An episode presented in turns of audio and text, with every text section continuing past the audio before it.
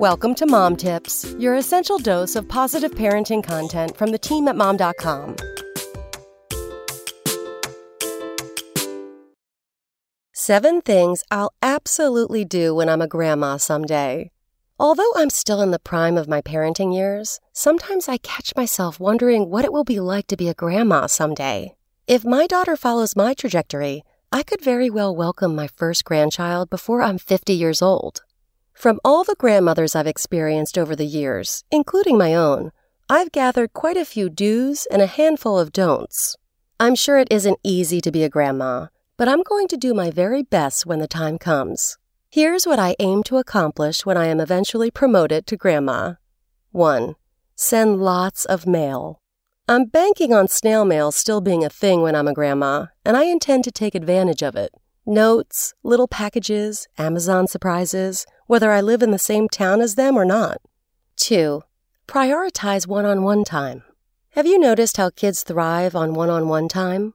When I'm a grandma, I plan to scoop up my grandkids one at a time and invest in them as best I can without the hubbub of siblings or cousins. Sleepovers, little dates, and hopefully some grand trips for special milestones. 3. Do my giving while I'm living. Whether I have a lot or just a little, I want to be generous with my money, my gifts, my time.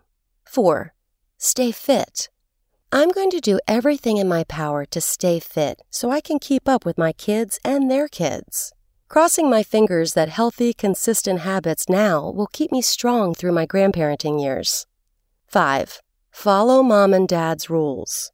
Here's the thing it's a grandparent's role to support the parents in all the good, healthy family situations, obviously. If you say bedtime is at 8 p.m., watch us snuggle up at 7:45 p.m. for a story before lights out at 7:59 p.m. I'm not going to sabotage your intentions or routines. In the rare case I feel the need to press a boundary, I'll talk to you about it first and honor your decision. 6. Continue to invest in my kids. When it comes to my grandkids, I'm level 2, a support person to their primary caregiver. That means I'll make it a priority to invest in my kids and their relationship with their partner. If they're strong and loved and supported, my grandkids will be in the best possible environment. That means frequent date nights while I babysit, anniversary trips, you name it. Grandma will be here to help make it happen. 7. Embrace technology. I'm sure there will be a bevy of new technology and gadgets by the time I have grandkids. I aim to keep up with the times and learn what I need to learn to stay relevant and in touch. Technology isn't going away, and if it keeps me better connected with my crew, you can bet I'll figure it out the best I can. Come back tomorrow for more mom tips.